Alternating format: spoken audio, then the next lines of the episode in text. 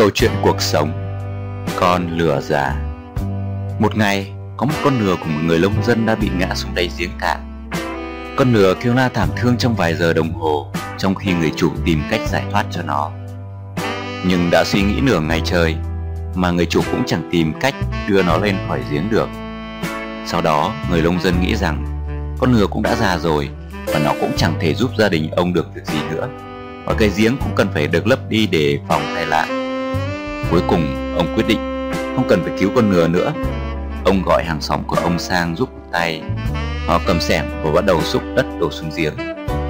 Ban đầu, con ngựa cũng biết chuyện gì đang xảy ra Và nó lại bắt đầu kêu la tuyệt vọng.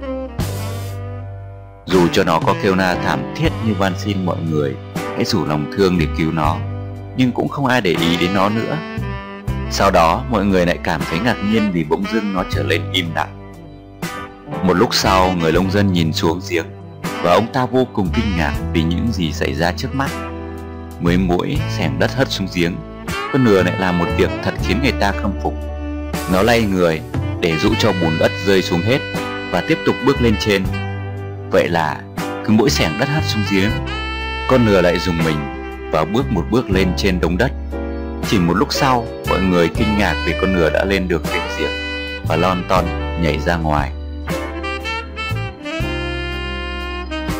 Câu chuyện đến đây là hết rồi.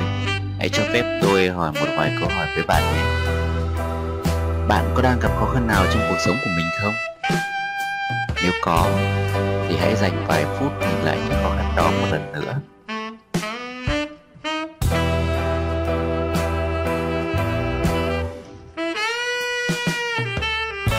Rồi, Sau đó hãy nhìn sâu vào nội tâm của mình và ra quyết định.